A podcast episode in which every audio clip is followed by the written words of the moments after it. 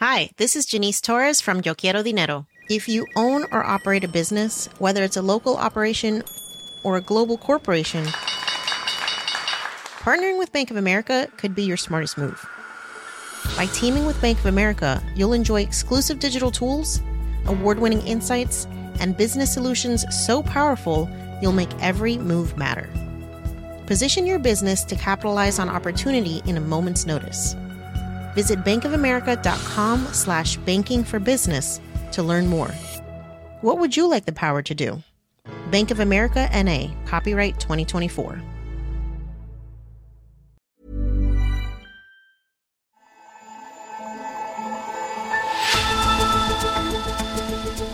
Hello and welcome to Babbage on Economist Radio.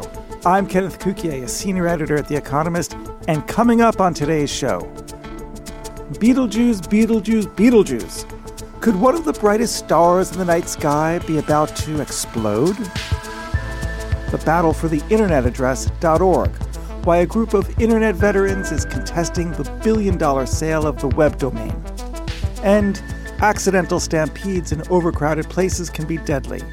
But how does a crowd turn into a crush?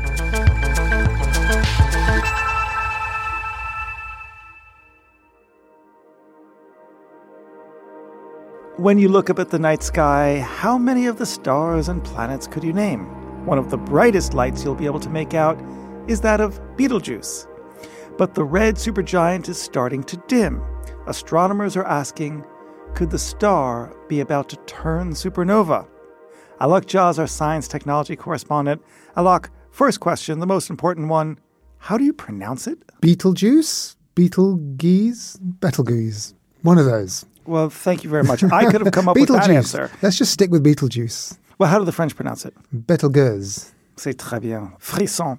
Okay, great. And so remind us all what is a supernova?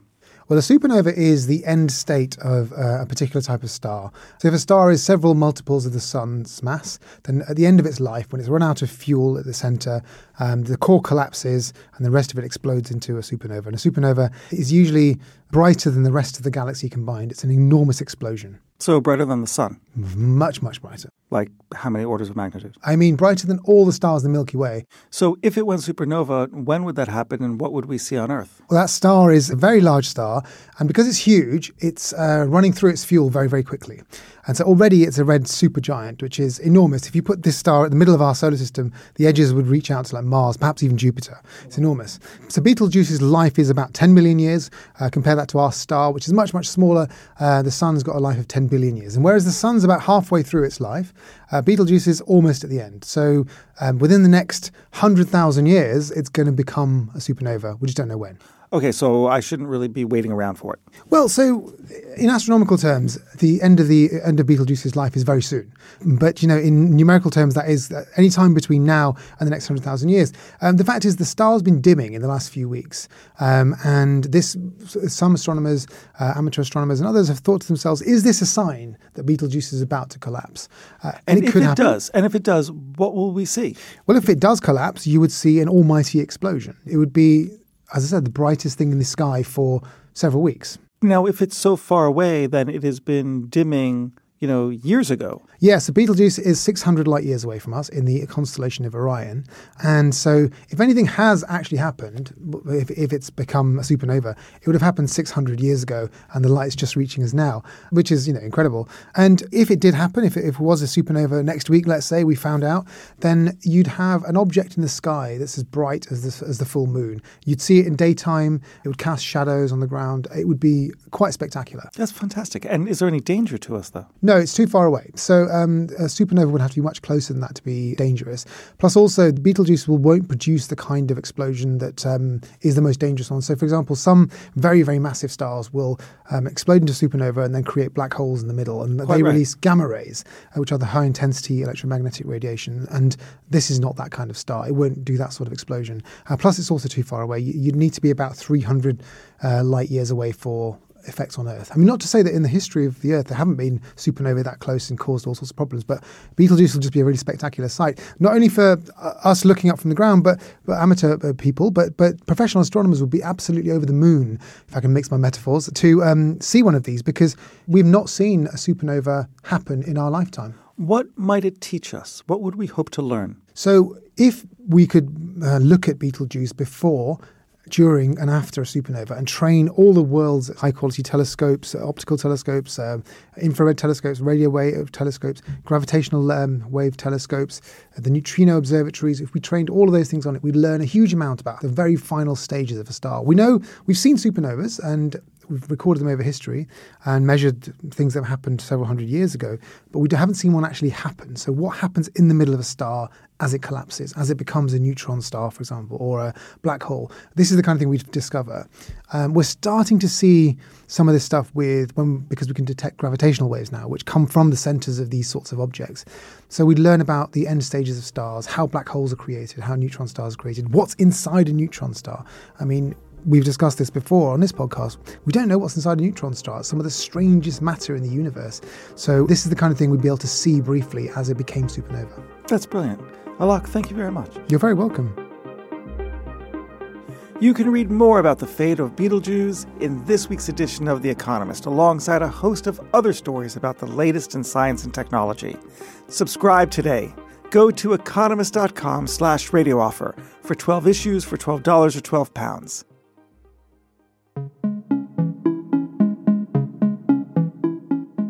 A group of internet veterans have teamed up to contest the sale of the web domain .org.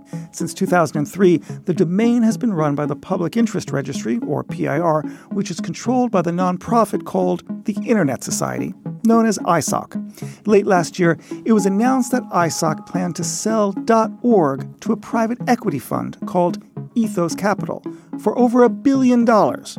Now, it's worth noting that ISOC was given control of the domain for free. Last December, I spoke to the president of ISOC, Andrew Sullivan, to find out why they made this decision. Well, we, because we got a, a bid that was advantageous to us and that we thought was good for everybody else as well. I mean, we took seriously, and, and I think still do take seriously, the public benefit portion of that mission.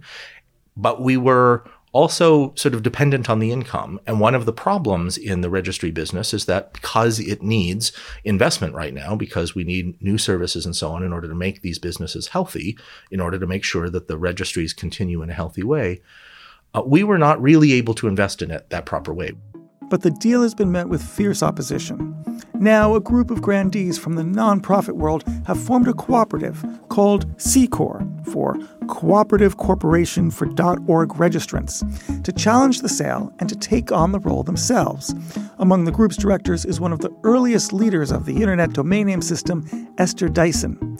And she was the first chairperson of the Internet Corporation for Assigned Names and Numbers, known as ICANN, whose job it is to approve the sale. Esther, let's start with this. Why shouldn't .org be sold to a private equity firm? It's not an asset to be sold. .org is a nonprofit public interest entity, and for this transaction to go through, it needs to be turned into a for profit, and then it becomes an asset in somebody's hands. Now, ISOC's president, Andrew Sullivan, says that the sale will help domain registries operate in a healthy way, and without a sale like this, they won't have the money to keep some of the important parts of the internet running that ISOC finances. What is your response to that?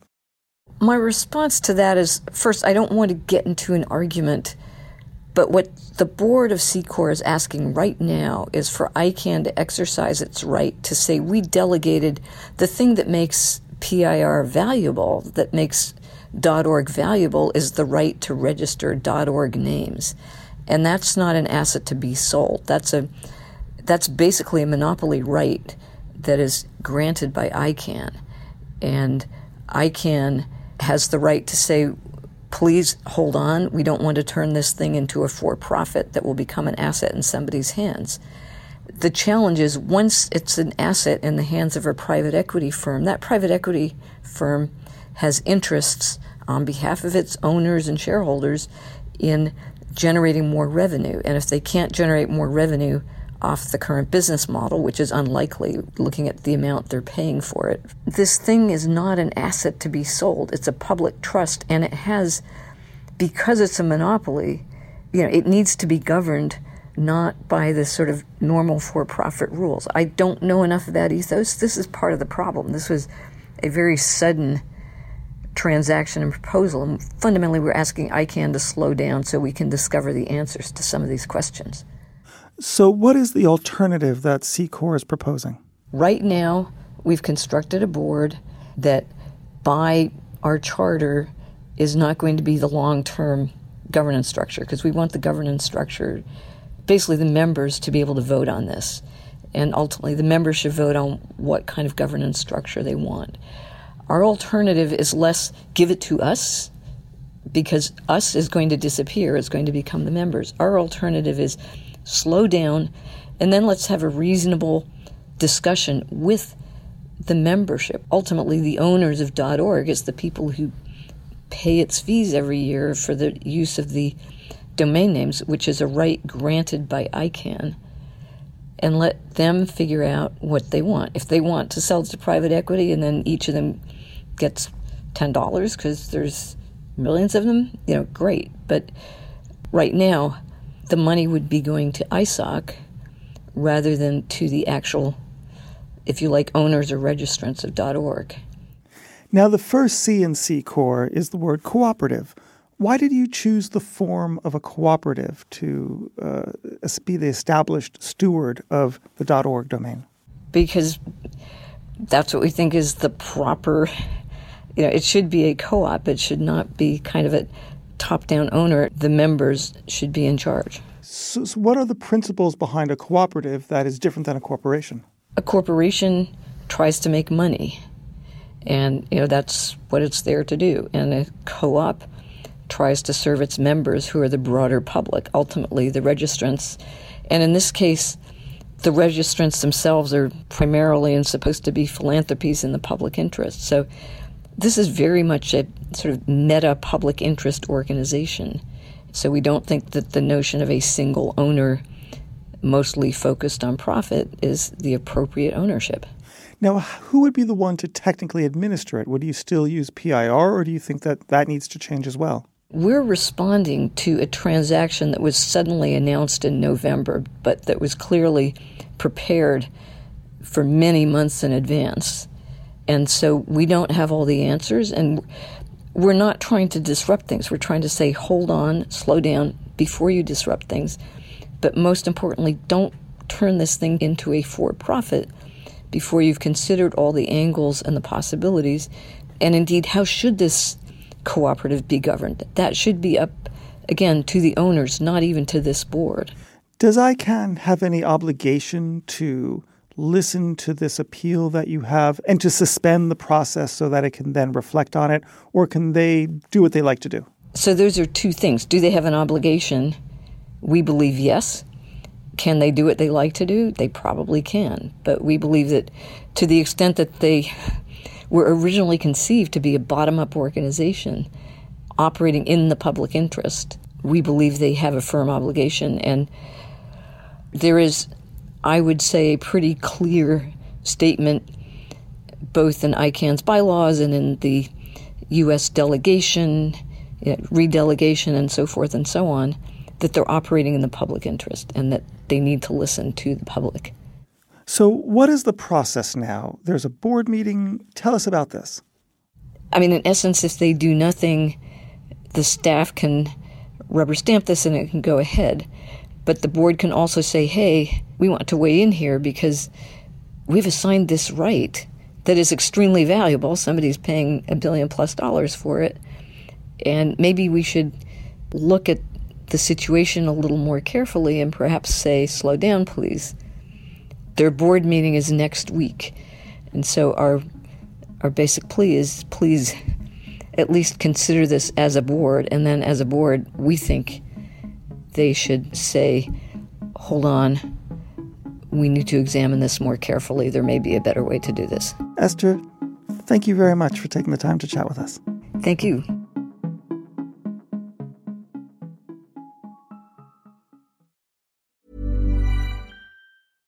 Hi, this is Matt and Sean from Two Black Guys with Good Credit. From a local business to a global corporation. Partnering with Bank of America gives your operation access to exclusive digital tools, award winning insights, and business solutions so powerful you'll make every move matter. Visit bankofamerica.com slash banking for business to learn more. What would you like the power to do? Bank of America, NA, copyright 2024.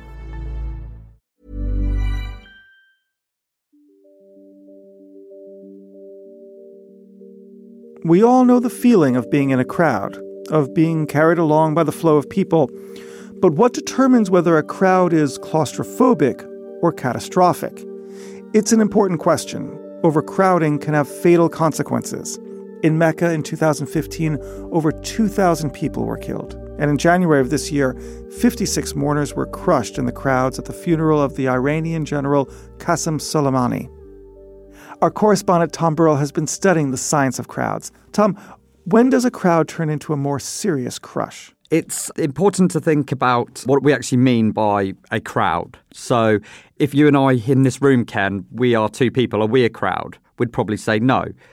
So, crowd scientists try and think about a crowd as how many people per square meter or, or particular amount of area. And they refer to this as crowd density. If there are two people in a square meter, we're able to move around and walk freely without each person touching the other. At three to four, occasionally we'll now start to touch each other. And when this number gets to, say, six or seven, crowd scientists think that there is some sort of non-linear transformation that means that this situation can be particularly dangerous. So tell me more about that sort of phase change from an ordinary crowd to one that becomes so dangerous. The main branch of theory that looks into this is called complexity theory, which has applications across different subjects. And scientists think that at some particular density, there is this transformation between how this crowd moves. Scientists think about between six to seven people per square meter density those as part of the crowd no longer have control of their actions. So the crowd becomes one unit in a sense. It becomes a system rather than individual micro parts. And in that context, there's small little things that can happen that will set off a problem. Yes, so something that uh, is probably inconsequential when crowd densities are very small, someone tripping, a little blockade, a bottleneck. When densities are three to four people, the crowd has the agency and the ability to to walk itself back. Whereas when we get to these six to seven densities again, even this small, tiny little effect can have dramatic consequences. Is this a uniquely human problem? In other natural species, they have evolved in order to deal with different bits of these phenomena. So, when ants, for example, an ant colony gets into a crowd or difficulties, the ants have evolved to have the ability to communicate across the colony through pheromones. So those at the front of the crowd can tell those at the back that they are in trouble, and those at the back can move themselves to stop creating that difficulty in the crowd. So why can't humans do that? It seems as though that whilst human beings have evolved to cooperate in huge, huge numbers. We haven't done that as crowds because we've not needed to. The sorts of reasons why you would need to communicate in a crowd didn't exist back then. You didn't have buildings, you didn't have bottlenecks, all the sorts of things that create actual danger for crowds at those particular times. They're a new phenomena. So we haven't built these evolutionary characteristics that would have provided benefit at that time. So, what can we do about it now? The easiest thing to do is to reduce the number of people. Therefore, you don't get a crowd. Or you could increase the area. But of course, as social beings, we often don't want to do either of those things. One of the classic examples is at Mecca, exactly, when there are set rituals and rules that require individuals to be in large groups. So once we recognize that sometimes these dangerous crowds will exist, the next thing is to say, what can we do to mitigate that? Well, it's understanding more the dynamics of this crowd. What is a dangerous density? It's knowing that when these densities reach this level, we're at a risk point and particular factors become dangerous bottlenecks, people tripping. So, crowd managers recognizing this, looking out for it, and cultivate an identity in the crowd such that people realize that their actions at the back can affect those at the front. Tom, thank you very much. Thanks, Ken. And that's all for this edition of Babbage. While you're with us, please rate us on Apple Podcasts or wherever you listen. I'm Kenneth Cukier, and in London, this is The Economist.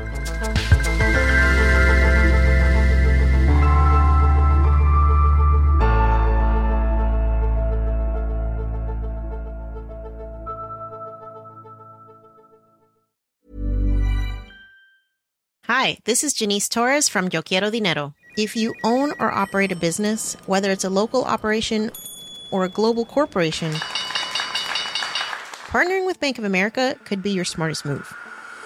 By teaming with Bank of America, you'll enjoy exclusive digital tools, award winning insights, and business solutions so powerful you'll make every move matter. Position your business to capitalize on opportunity in a moment's notice. Visit bankofamerica.com slash banking for business to learn more. What would you like the power to do? Bank of America NA, copyright 2024.